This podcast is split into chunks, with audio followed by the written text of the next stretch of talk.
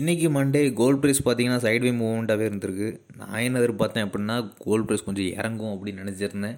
ஆனால் இறங்கலை. என்ன ரீசன் அப்படின்னு வச்சுருக்கும்போது யூஎஸ் டாலர் வந்து ஏறவே இல்லை. நிறையா ட்வீட்ஸ் போட்டிருந்தாரு. ட்ரம்ப் ஆனாலும் வந்து ஒரு ரியாக்ஷனுமே இல்லை. என்ன ரீசன் அப்படின்னு யோசிக்கும் போது யூஎஸோட அந்த டியூரபிள் குட்ஸோட ரிசல்ட்ஸ் வந்து வந்துச்சு ரிப்போர்ட்ஸ் வந்து வந்துச்சு.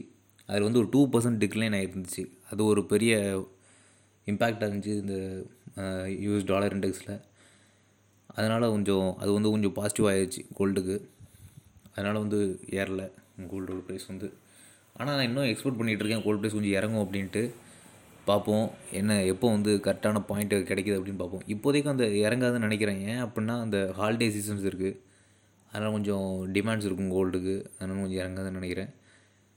எப்போ இறங்கும் அப்படின்னா ஒரு ஜான் ஃபோர்த்து தேர்ட் அந்த டயத்தில் வந்து எக்ஸ்பெக்ட் பண்ணிக்கிட்டு இருக்கேன். கரெக்டான நான் சொல்லலை அனலிசிஸ் சொல்லலை. ஆனால் கரெக்ட் கண்டிப்பாக அந்த அந்த டயத்தில் கொஞ்சம் இறக்கான வாய்ப்பு அதிகம். அது வரைக்கும் கொஞ்சம் சைட்வே மூவ்மெண்ட்டாகவே தான் இருக்கும்னு நினைக்கிறேன். யூஎஸ் டாலர்ஸில் கொஞ்சம் இன்க்ளைன் இருந்துச்சுன்னா கொஞ்சம் இறங்கிறதுக்கான வாய்ப்பு இருக்குது ஆனால் நான் ஏற்கனவே போன வாரம் வந்து ப்ரெடிக்ட் பண்ணியிருந்தேன்.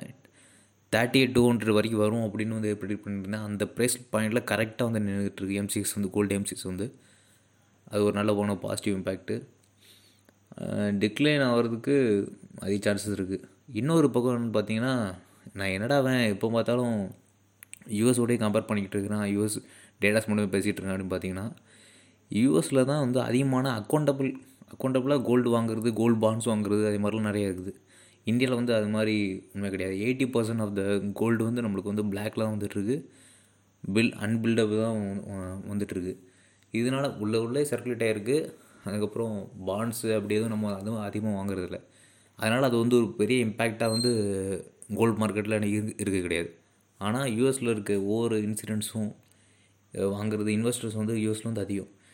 அது இல்லாமல் முன்னாடி பார்த்துருந்தீங்கன்னா ஒரு ten percent of the country கண்ட்ரியில் வந்து ஒரு டென் பர்சன்ட் தான் வந்து இன்வெஸ்ட்மெண்ட் இருக்கும் கோல்டில் இப்போலாம் fifty percent of the investment வந்து கண்ட்ரீஸே வந்து கோல்டில் தான் இன்வெஸ்ட் பண்ணுறாங்க இதனால் என்ன இம்பேக்ட் இருக்குன்னா ஃப்யூச்சர் வந்து ஒரு கோல்டுக்கு வந்து ஒரு அதிகமான முக்கியத்துவம் இருக்கும். அதனால் இப்போவே நம்ம வந்து கோல்டில் இன்வெஸ்ட் பண்ணி வச்சுட்டு இருந்தோம்னா நம்மளுக்கு வந்து ஒரு நல்ல இதாக இருக்கும்.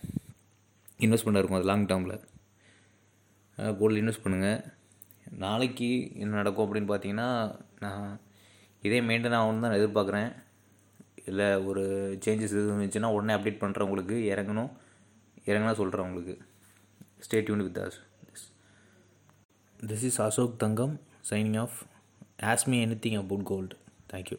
Bye bye.